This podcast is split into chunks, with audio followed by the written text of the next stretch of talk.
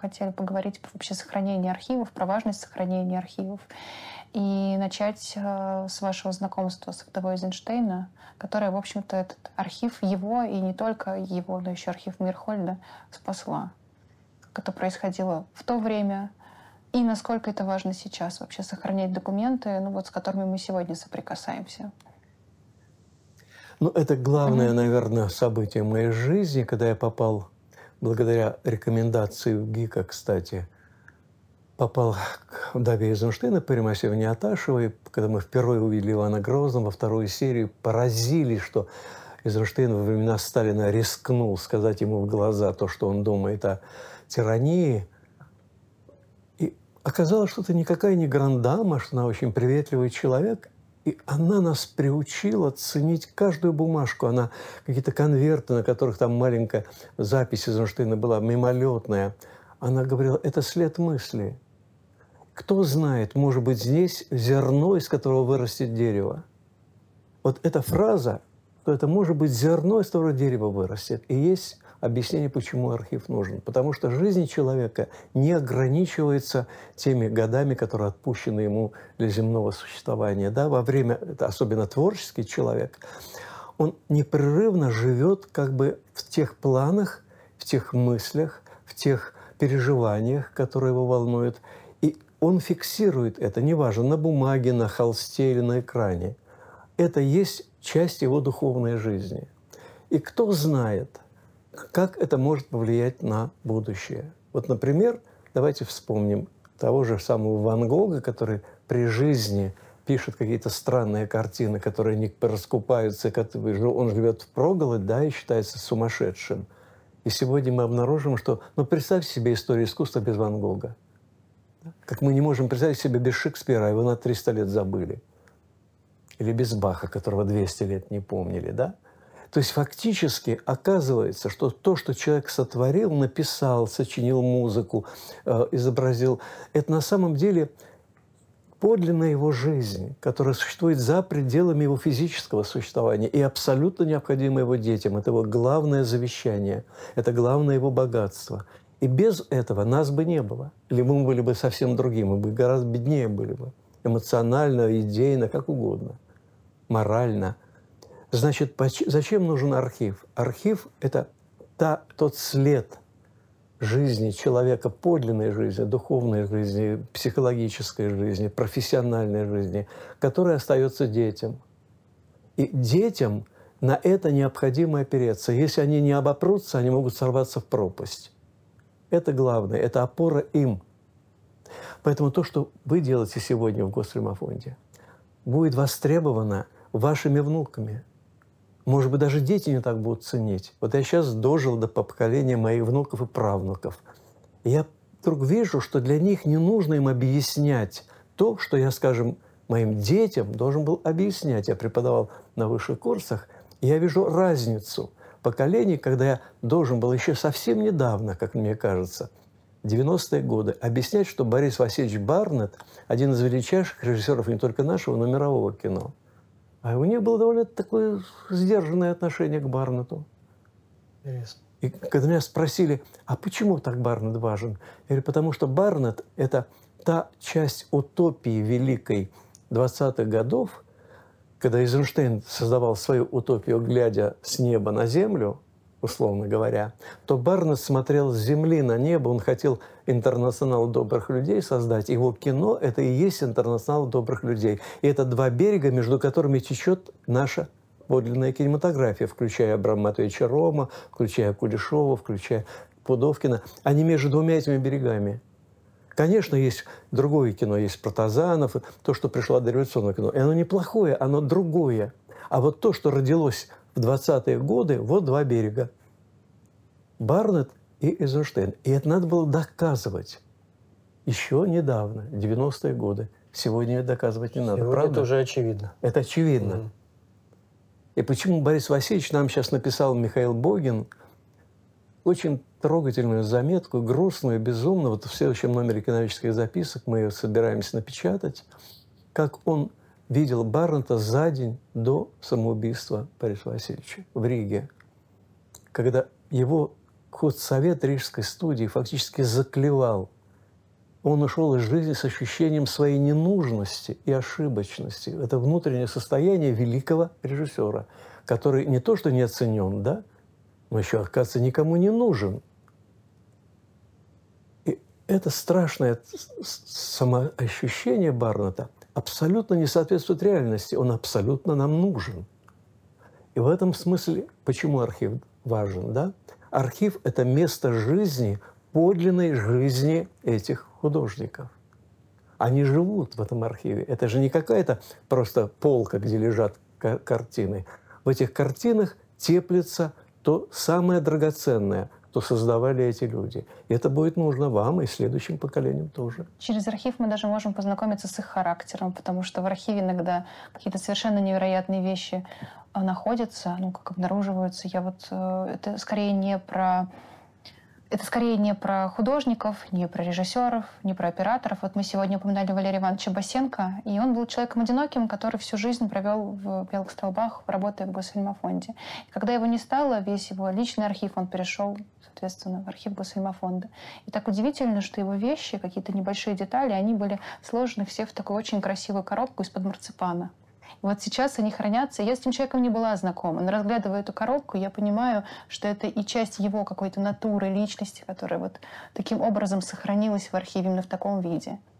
Это очень важно, то, что вы сказали, потому что не только сотрудники Госфильмофонда и не только художники, каждый деятель культуры, науки, неважно, он еще личность. Да? И мы не должны за произведениями терять создателя – вот я всю жизнь занимаюсь Эйзенштейном, все время обнаруживаю новые детали его характера. Его... Вот только что оказалось, нашлись письма. Письма Эйзенштейна корреспонденту газеты «Нью-Йорк Таймс» Аткинсону. А где нашлись? Они нашлись в Америке, в одном из архивов. А, значит, э, корреспондент в 1946-1947 году был в Москве, познакомился с Эйзенштейном, написал замечательные о нем воспоминания – и его жена, оказывается, навещала Эйзенштейна в больнице. Давайте я расскажу историю, как мы узнаем вдруг новую черту жизни Эйзенштейна. Эта жена э, эм, Аткинсона рассказала Эйзенштейну, что самая популярная пьеса на Бродвее в, этот, в этом году – это пьеса про кролика Харви. Та пьеса называется «Харви». Про человека, который уверяет, что к нему приходит двухметрового роста кролик Харви, который абсолютно добрый, и который его друг. И все считают, что он немножко куку. Все Это занимаются. Фильм же был. Какая-то экранизация, по-моему, была. Может быть, есть да, экранизация. Но так или иначе, это была... И она рассказала об этом сюжете так немножко... И да, его запирает в сумасшедший дом, а он и там говорит, а ко мне приходит Харви. И когда рассказывали за он сказал, мне нужна эта пьеса. Да будьте ее, пожалуйста, мне очень хочется ее поставить. Харви, вы, да это такая сентиментальная пьеса. Он говорит, нет, вы не понимаете, что такое. Это лучшее, что живет в человеке и обретает форму этого кролика. Оно существует объективно в искусстве. Смотрите, Эйзенштейн с инфарктом в Кремлевской больнице после запрещения Ивана Грозного, ситуации начинающейся холодной войны, верит в то, что есть добро, которое может обрести образ кролика Харви и хочет поставить его в Москве. Да? Это новый факт, который не был известен. Почему это важно? Это доказывает, что человек не только не был ожесточен, да, а это та потаенная доброта, которую Эйзенштейн за иронией прятал. Валерий Иванович Басенко был трогательнейший человек, необыкновенно преданный. У него было несколько таких идолов, можно сказать. Да? Вот Марина Ивановна Цветаева, которой он посвятил очень много не часов, а лет, да, а рядом с этим была Шалча Гуджава, у нас в музее кино, э, они провели вечер, когда вышла книжка, составленная Валерием Ивановичем Басенко «Песни о Акуджавы в кино». Вы знаете, что Валерий Иванович представил Акуджаву не как великого поэта, не как замечательного барда, и да не как своего друга, а он сказал, что вот человек, который нам подарил такое-то количество песен – Вы знаете, вот ощущение того, что он получил дар, вот это сокровище вот это определяло характер Валерия Ивановича. И это подлинный архивист. Mm-hmm. Это человек, который, знаешь, что эта судьба подарила нам. Эти фильмы, эти песни, эти э, картины, и мы обязаны передать их дальше, сохранить и дальше передать. Иначе это будет предательством по отношению к тем, кто нас обогатил. Это, собственно, суть архива. Мы говорили про суть архива, а я хотела бы скорее уточнить другое. Как отдельный человек, вот в случае с вдовой Эйзенштейна, или еще вот вспоминается Надежда Яковлевна Мандельштам, это часто женщины, вдовы, которые вот отда- передают потомкам, то есть служат тем передатчиком а, ну, следующим да, поколениям. Это отдельная совершенно история. И особенно в сложное время а, важно, чтобы такие люди были. Как вообще вы, когда с этим соприкоснулись, что в этот момент почувствовали? Ну как, это для нас было ощущение вот той самой эстафеты, когда ты из первых рук принимаешь, понимаете? Это не то чувство, я никогда не видел, естественно, самого Сергея Михайловича, но когда та же самая Пермасена рассказывает о некоторых чудачествах Эйзенштейна, о суеверии, да, это рассказывает не как человек, который прочитал где-то в книжке, она рассказывает по собственному переживанию, и ты понимаешь, что вот тебе передали в прямом смысле. Конечно, наши вдовы наших классиков – это отдельная глава истории культуры, но ведь каждый человек в архиве работающий, в любом архиве, литературном, кинематографическом, в музеях, да, живописных музеях, он на самом деле выполняет ту же самую функцию. Он является передаточным звеном в эстафете поколений. Культура живет именно этими конкретными деяниями. Это не какие-то только изучения какой-то структуры и образности, да? а есть те самые люди, которые берегут эту картину, реставрируют ее, сохраняют, насколько возможно, лет или десятилетий. И, собственно, для меня это, это как реки, которые текут и орошают землю. Вот представь себе, что реки исчезли – это только дождь сыпется с земли. Этого невозможно да, представить себе. И фактически вот архивы – такие реки. Да, я помню, мне вспоминается в этой теме письмо Елизаветы Свиловой, вдовы Дзиги как в конце 60-х она пишет подруге Александре Дейч. «Никогда не верила, что я доживу до этого времени. Выходит книга о Вертове, показываются его картины ретроспектив. Меня зовут за рубеж, чтобы показывать э, его картины, рассказывать о нем. Я никогда не ожидал, что я доживу до этого. То есть вот это тоже один из людей, которых хранил архив его, который передал его. И, конечно, колоссальную работу проделала. Она была замечательным человеком, и то, что она сохранила Вертова, вплоть до э, его схем, которые висели под стеклом на стенах. Я один раз в жизни был у, Верт, у Свиловой на, поля, на полянке угу. в квартире. И вы знаете, меня из этого эм, Игнатьевна поразила скромностью, с которой она говорила. Она очень не любила высокие слова, там, гений, все, что мы в Авгике так злоупотребляют, да, всеми этими суперлативами. Вот. А она говорила, она сказала, он был, он был честный человек. Вы знаете, это понятие «честный человек», «порядочный человек», да, это главное качество было. Конечно, она знала, что он был гений. Она была ему абсолютно предана – но для него впереди этого стояло ощущение, что он был честный, порядочный человек. В одном из стихотворений, которое он посвящал ей, он так и писал, «Но мы под лицами не стали». Вот, вот это, мне кажется, очень важно для них было. Сохранить да. это сороковые годы. Да. Самое да. тяжелое время и для них, и вообще для страны. Да. Для них вот этот был момент важен. Конечно. Это главная школа вот этих самых людей, которые были рядом и которые сохранили архивы. Но я могу сказать еще одной категории людей, которые не только хранили как наследники. Вот Ргали, тогда Цгали, да, которая собирала эти архивы. Вот вы говорили архив Мерхольда. Упомянула, как да. Эйзенштейн спас архив Мерхольда, увезя к себе на дачу частично, частично в городскую квартиру. Он знал, что если это увидят, его обвинят, и он сгремет в тюрьму, потому что это архив врага народа. Когда он скончался, в квартиру набилось очень много людей, и Пер Массина рассказывала мне, что она заметила одного человека, который увидел папку Мерхольда на столе Эйзенштейна, там была по э, выразительному движению биомеханики папка. И она поняла, что это опасно. Что она сделала? она позвонила в архив литературы и искусства и сказала, у меня есть архив, который я хочу вам передать, закрыв его для пользования. Есть такая форма, когда наследник может закрыть архив. Она понимала, что ее право закрыть, но сохранить можно только там. И она передала этот архив. Приехал Юрий Александрович Красовский, такой, да, еще совсем молодой сотрудник, потом он стал зав. отделом публикации с Гали. И он увез весь архив с Гали, и это было закрыто.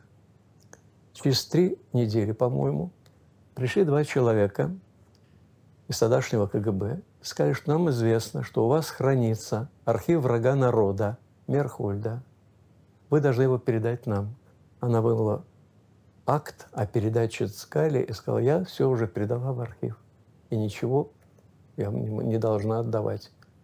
И они ушли не, не, хлебавшие. Значит, смотрите, что получилось. Между МВД под которым был э, архив Цгали, и КГБ всегда были конфликты. И это, к счастью, использовала Пермасемна. Но дело в том, что аргалийские сотрудники, цгалийские, не испугались взять архив Мерхольда, они его сохранили. И это не просто было сохранено, это потом было описано, было открыто. И все, что сегодня издается, благодаря вот еще и этим людям. Шпионская должны... история, на самом деле. Это фантастическая. Да. Другая история, аналогичная, казалось бы. Да, ну ладно, там государственный архив. Это Мерсели в театральной библиотеке. Сейчас называется библиотека искусств. Да? На, Кузне... на угол Кузнецкого моста и Дмитровка, Большая Дмитровка. Когда закрыли театр Таирова, камерный театр, пришло указание изъять все книги Таирова и о камерном театре уничтожить. Пришли люди, запаковали, завернули в газеты и сказали, что завтра придет машина и все увезет. Их проводили сотрудники газет, э, э, э, сотрудники а, библиотеки, развязали все эти а, связки, сложили туда дубликаты какой-то марксистско-ленинской литературы, завязали опять, это увезли и сожгли. А они унесли домой все книги о Таирове и Таирова самого, и когда он был реабилитирован, они принесли обратно в библиотеку. То есть надо понимать, что это тоже архив. Понимаете? И это порядочность людей, понимающих, почему нужно это хранить. Что вы в хорошей компании, можно сказать.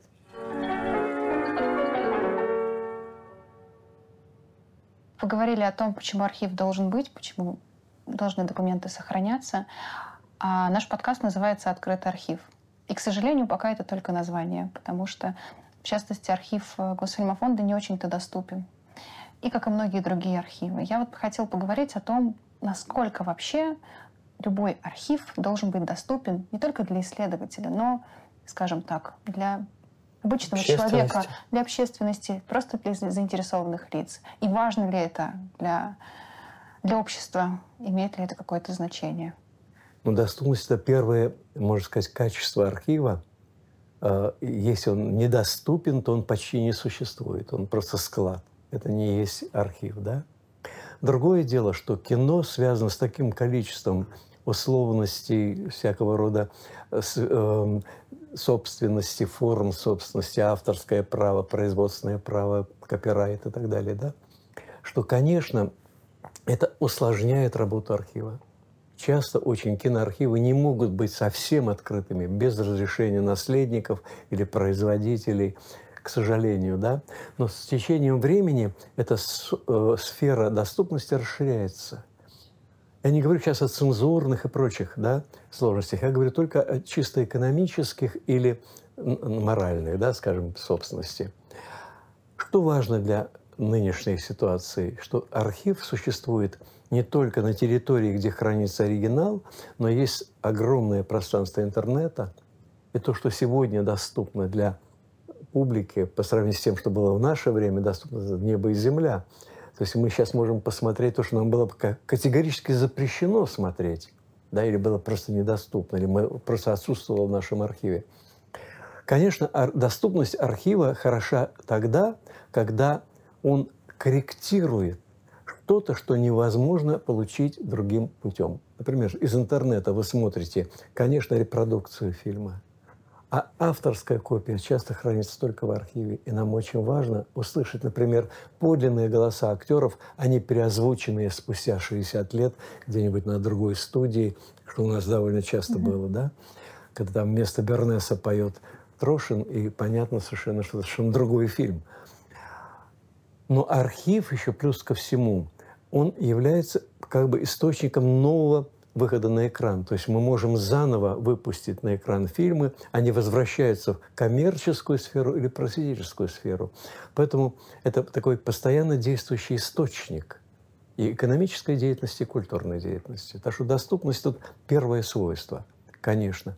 Что трудно, это чтобы люди знали, что надо востребовать. Они да, не знают, если нет справочников, если нет путеводителей. Это одна еще из функций архивистов – быть теми гидами в историю, которые дают возможность навигации. Да? То есть архив обязательно связан с фильмографией, со справочником, всякого рода рекомендациями, с теми подкастами, которые вы делаете для интернета. То есть отсюда люди черпают то, что их может заинтересовать. И вы даете импульс сторону архива. А уж дальше, что их интересует, они сами решают. Кстати, стоит сказать, что э, мы не только... Киноархив, безусловно, но мы храним не только кинофильмы, но и еще большое количество бумажных документов. И я думаю, что самое время перейти к нашей рубрике «Архивная полка».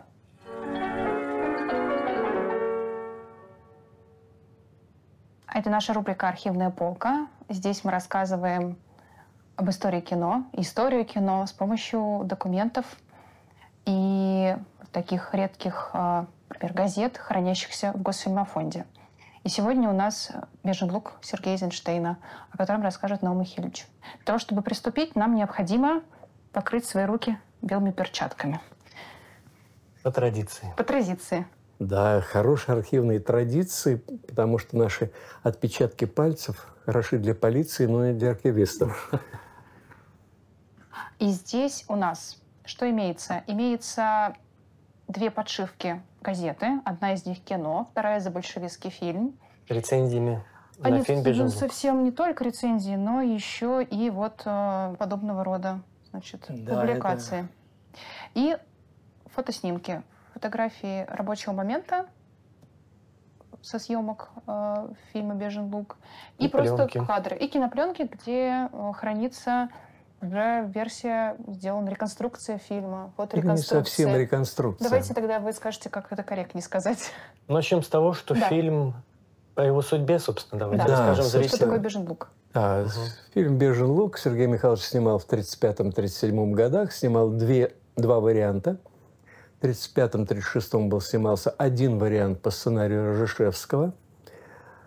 В основе была история Павлика Морозова сценаристом перенесенные на Тургеневские места, поэтому «Бежен лук». И, по идее, сценариста надо было показать контраст между царским временем, когда дети говорят о нечистой силе во время ночного, когда пасут лошадей, на самом деле полны предрассудков, поэтическая, но невежественная молодежь. И вот новая молодежь советского времени, которая одержима социальными идеями нового общества – причем сценарий был написан в стиле такого эмоционального сценария. Это с суперлативами, восхваляющими как бы все. Прекрасная погода, дивные дети, замечательное время, но есть кулаки. И отец Степка, главного героя, противник советской власти. И подкулачники, соответственно, убивают этого мальчика, который за новую власть и должны за это понести наказание. Сценарий, надо сказать, довольно странный, написанный в чрезвычайно возвышенных тонах. Но почему Сергей Михайлович за него, собственно, взялся? Это постоянный вопрос, да? Когда мы учились в Авгике, на самого начала говорили, это Эйзенштейн взялся не за свою тему. Фильм был абсолютно ошибочным. Это был фильм, замешанный на формализме и на мистицизме, и был уничтожен, не просто запрещен, а был уничтожен один раз, когда первый вариант был запрещен, потом второй начал снимать второй раз запрещенный, чудом Эйзенштейн избежал лагерей. То есть мы знали, что это абсолютная и тотальная ошибка. Естественно, вопрос, зачем он взялся вообще не за свой сюжет. И нам педагоги так и говорили, что Эйзенштейн пришел не на свою территорию. Фильм должен был снимать, кстати, Барнетт. Был заказ ЦК комсомола, и Барнетт уже был как бы назначен. И вдруг Эйзенштейн уговорил отдать ему этот сюжет. Почему? Зачем? Когда однажды мы упомянули у вдовы Эйзенштейна, что для нас загадка «Бежен лук», которая ошибочная, что это одна из трагедий Эйзенштейна 30-х годов, она вдруг сказала, что у нее сохранилась коробочка небольшая, в которой лежат срезки этого запрещенного фильма. Мы вообще не знали, что что-то сохранилось.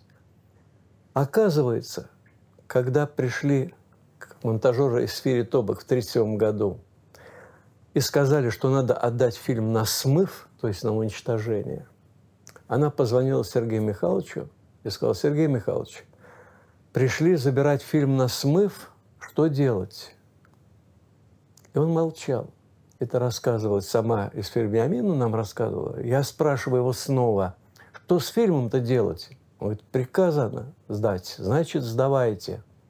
Но сначала нарежьте мне на память кадры этого фильма.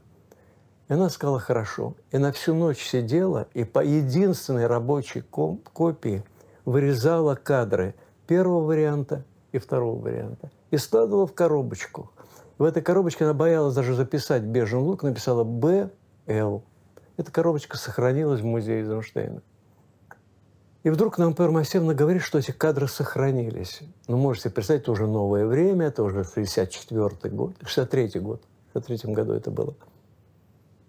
Мы спросили, а можно ли эти кадры напечатать как фотографии и сделать альбом по фильму, раз не сохранился фильм. Она сказала, ну попробуйте, у меня денег нет на то, чтобы печатать 1200 кадриков. Я попросил разрешения отдать в Госфильмофонд, где был свой фотограф, чтобы, может быть, Госфильмофонд напечатает кадрики. Но можете представить, как мы дрожащими руками открыли эту коробочку и стали смотреть эти срезочки по 3-4 кадрика позитива горючего при этом, но и дивной красоты, потому что великий оператор Тисе на хорошей пленке снимал, нет, не, а это позитивные, это не негативные кадры были. Мы привезли в Госфильмофонд, все столпились вокруг стола, стали рассматривать на свет – Значит, все, ах, ах, какой красивый кадр, что как связано, мы ничего не понимали, ни в сюжете, ничего. И вдруг пришла идея, это такие потрясающие кадры, нельзя ли их посмотреть на экране? Мы сначала думали через слайд-проектор, а потом нам пришла такая идея в голову, что можно размножить их на 2-3 метра каждый кадр. Если в печатной машине, у нас же там есть опытное производство, где тянутся две параллельные ленты. Вот представьте себе, как фильм печатается с негатива на позитив. Тянутся две параллельные ленты, негативная и позитивная. Есть окошечки, которые на секунду замирают на 1,16 или 1,24 долю секунды замирает пленка, свет пробивает сквозь негатив на позитив, потом снова протягивается еще один кадрик, и так кадрик за кадриком печатается пленка. Мы договорились, была такая Нина Николаевна, э, зав этого участка, и она нам сказала, что от каждой печати остаются так называемые хвосты, потому что ролик 300 метров. Но сам смонтированные ролики готовых фильмов редко бывают полные 300 метров, часто 260, 280, а потом остаются хвосты, которые выбрасывают. И мы договорились, что на этих хвостах будут печататься вот эти кусочки беженлуга. Мы приносили им а несколько дней я ходил, значит, мы зажимали э, этот кадрик, взяли один эпизод «Пожар колхозной экономии», вот здесь фотография есть как раз этого эпизода, который нам очень понравился по динамике, по изобразительному строю, зажимали этот кадр, а там протягивалась негативная пленка, дубль негативная пленка на протяжении двух метров. И если хвост был 6 метров, значит, мы могли сделать три кадрика – записать. Да? И вот таким образом мы постепенно размножили весь эпизод, который я разбирал несколько дней, по эпизодно. Мало понимая иногда, но по фактуре, по героям, в разные коробки. Потом мы взяли этот эпизод пожара и склеили случайно, там не было еще никакого выразительного, даже а просто подобрали один к другому и решили послать на экране. Была дубль негативная пленка, потом всему напечатали позитив, тоже на таких же хвостах. Безотходное производство, получается, Такое безотходное Не брали новую пленку. Не а брали, мы, это не стоило никому ни копейки, да? И слава богу, что наши замечательные женщины в опытном производстве соглашались в свободное время делать эту работу внеплановую. И когда мы увидели на экране статику, казалось бы, каждый кадр статичен, нет главного, что есть в кино, движение.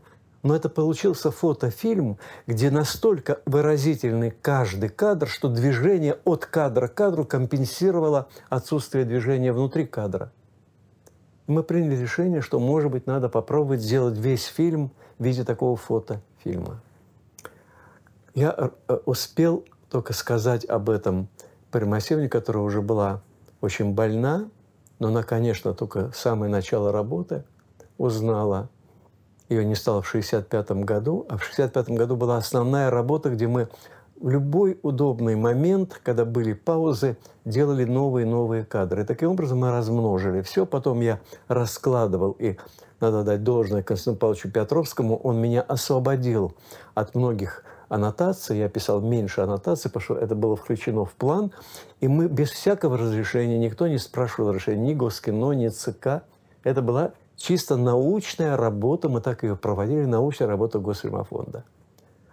В какой-то момент вдруг Привата сказал, когда мы пока сказали, что у нас уже все разложено и более-менее разложено по сюжету, вот, ребята, нам могут все что угодно пришить. Давайте мы попросим секцию критики Союза кинематографистов, чтобы они посмотрели и сказали, что фильм не ошибочный. Потому что тогда считалось, что все, видите, ошибки Бежена Луга. Статья на, подписанная, между прочим, Мачеретом, Мачеретом, да, который был сотрудником... Тогда он был режиссер, кстати, неплохой режиссер. Да, Александр Ве- да, Вениаминович Мачерет, который не принял поэтику Эйзенштейна, я потом скажу, как Эйзенштейн и почему он взял это, но это было абсолютно чуждо такой, я бы сказал, производственным темам Мачерета, его фильмам. И он произнес не только речь обвинительную, напечатал вот стать, статью в студийной газете «Формалистические ошибки Бежена Луга», и Эйзенштейн в ответ повесил маленькую на э, стене записку, написал «Здесь не мачеретится». Это была такая игра слов довольно горькая. Но для него это был, конечно, удар. Удивительным образом было в многих газетах такие ошибки Бежена Луга. Румяцкий, который был руководителем кинематографии, который ненавидел Эйзенштейна, делал все для того, чтобы этот фильм был признан ошибкой. Он даже Сталину возил несмонтированный материал этого эпизода пожара и говорил, видите, как Эйзенштейн любуется пожаром колхозной экономии, показывая ему дубли, которые снимались с несколькими камерами одновременно. А он говорит, видите, он такой раз снимает одно и то же пожар, потому что ему нравится, как горит колхозная экономия. Абсолютно такая бессовестная да, демагогия. И надо было заофициалить эту картину. Мы собрали секцию, я попросил Сергея Щуткевича, который возглавлял комиссию по наследству Эйзенштейна, он обратился к Дому кино. Мы собрали в малом зале театра киноактера секцию. Об этом знали многие режиссеры. Пришел один единственный режиссер, Андрей Арсеньевич Тарковский, который сел рядом со мной. Я сел за пультом и комментировал, что я уже к этому времени узнал из архива, что я понял по срезочкам. Он сидел рядом, вот так, и смотрел на экран, и на последних кадрах встал и ушел чтобы не участвовать в обсуждении. У него были свои отношения с Эйзенштейном сложные, но он был весь там внутри. И когда секция приняла решение, что это никакое не ошибочное, а наоборот, это авангардный в каком-то смысле фильм, это трагедия, это попытка показать Павлика Морозова не как героя нового времени, для которого государство важнее, чем семья. И это было главной идеей мифа о Павлике Морозове, что человек должен пожертвовать своими семейными связями ради интересов государства. А Эйзенштейн делал трагедию вот этой коллизии – он, который ушел от отца своего, не поехал с ним в эмиграцию, пришел в революцию ради ее идеалов, но никогда при этом не предавал ни отца, не а мать, которая была дочерью купца первой гильдии Ивана Ивановича Конецкого. То есть он не был предателем. И он понимал, что трагедия Павлика Морозова на самом деле именно трагедийная ситуация, как это было со времен э, древних греков, когда мы знаем Аристею, такая же ситуация, где сын против матери или против отца. Да? Все переломные эпохи знают эту коллизию столкновения семьи и государства. И это всегда не предмет восхваления какой-то одной стороны, а трагедии. Надо показать это как трагедию, а вовсе не как агитку. И, конечно, Эйзенштейн делал трагедию, и, конечно, это не понравилось ни Шумяцкому, ни Сталину, и, конечно, фильм был уничтожен. Так вот, дело в том, что когда был смонтирован такой сначала немой вариант, и его посмотрели киноведы и одобрили, ну, киноведы только секции, да, плюс Тарковский, надо было решать вопрос, что делать с э, ним дальше. И Сергей э, Юткевич, как глава комиссии по наследству Эйзенштейна, предложил озвучить его на Мосфильме как фотофильм научно-популярный. Поэтому называется фильм «Бежен лук» Сергея Эйзенштейна, название фильма. Причем мы с Сергеевичем, я сидел за монтажным столом, мы, э, собственно, обсуждали – а, каким образом монтировать. Он дал свою монтажера своего, Клаву Петровну Алееву. Звукооператор Вольский, который работал с Эйзенштейном на Александре Невском, на Иване Грозном, записывал музыку Прокофьева для этого фильма с пластинок. Мы, опять же, не потратили ни одной копейки государственных денег. И этот фильм делался на Мосфильме как совместное производство Госфильмофонда и Мосфильма. И когда фильм был уже почти готов – уже почти все, э, кроме мелочей, каких надо было еще под... Надо было заофициаливать в Госкино. И Сергеевич позвонил в Госкино, в научно-популярный отдел, Алексею Сазонову, который возглавлял, и сказал, что вот я приду, принесу фильм, и они должны посмотреть и дать желательно разрешительное удостоверение для массового проката. Иначе это останется чисто госфильмофондовской, архивной, да, это монтажный лист монтажный этого лист, и там должно быть вначале разрешительное удостоверение. Да, да, да. Номер 247, дробь 67, дробь за дробью, это соответственно, точно. год. Да, совершенно точно. В начале монтажных листов всегда А вот дальше я рассказал, что было дальше. А дальше открылась совершенно невероятная история. Я пришел с этим тремя частями в Госкино, захожу в приемную Сазонова нет секретаря, а дверь приоткрыта. Я открываю дверь и вижу, что стоит человек на, э, на руках вверх ногами и смотрит на меня, потом спрыгивает и говорит, ты принес картину, да? Я говорю, да. Входи. Сажает меня на кресло и говорит – ты знаешь, что я был комсоргом Мосфильма, когда «Бежен лук» был запрещен. И наша организация выступила за фильм, за Эйзенштейна, против его запрета. Я говорю, нет, я этого не знал. Ну вот видишь, дожил до времени, когда можно разрешить. Дальше начинается мистика история, да? Вау. И он тут же подписывает разрешение, еще не посмотрев фильм а потом они посмотрели фильм, это, конечно, не реконструкция точно, потому что многих эпизодов не хватает, и монтаж под музыку. Это не совсем та последовательность, которая конечно. была у Эйзенштейна. Но это как бы фантазия на тему фильма, предельно приближенная к тому, что можно было сделать из этих срезок. Но фильм был реабилитирован, и Эйзенштейн не просто там была закрыта страница ошибочного Эйзенштейна. Мы обрели целую картину Эйзенштейна заново, и я считаю, что Госфильмофон тут не просто выполнил свою миссию, да, он открыл миру шедевр. И подарил, собственно, благодаря вот сотрудникам всем, включая опытное производство. Я, кстати, удивилась, когда увидела Мачерета этой статьи. Ну, Мачерет, к сожалению, и, да. И многие люди... Пролист, пролистывались, я думаю, ничего себе, вот фамилия. Нет, к сожалению, да. Мачерет, правда, к этому времени уже не было, он уже не работал в Госфильмофонде, тем более но знаете, к сожалению, многие режиссеры того времени, которые пришли после этого поэтического кино 20-х годов, они не понимали логику того кинематографа и брали на себя смелость говорить, что это было ошибкой. Понимаете? Увы. Но ничего. Получается, что «Бежен лук», как и другие фильмы Эйзенштейна, «Иван Грозный» второй и фильм о Мексике, они все переоткрывались после. И это огромная роль как раз тоже архива. Я думаю, да, сохранилось. без Госфильмофонда было бы невозможно. Не только потому, что нельзя было бы посмотреть эти фильмы, но и потому, что Госфильмофонд был тем самым глашатаем правды, который противостоял ошибкам того времени. Архив, на самом деле, это историческая организация, не прикованная к одной эпохе. И в этом великое достоинство Госфильмофонда, что он здесь, в Иллюзионе, вернул зрителям свои сокровища.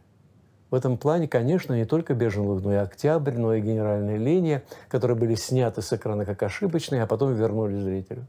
Потому что они хранились в Госфильмофонде. Потому что, задача да, Госфильмофонд их сохранил. Госфильмофонда да. сохранять фильмы и показывать. Например, здесь, в Иллюзионе, где есть возможность это сделать. Это точно. thank you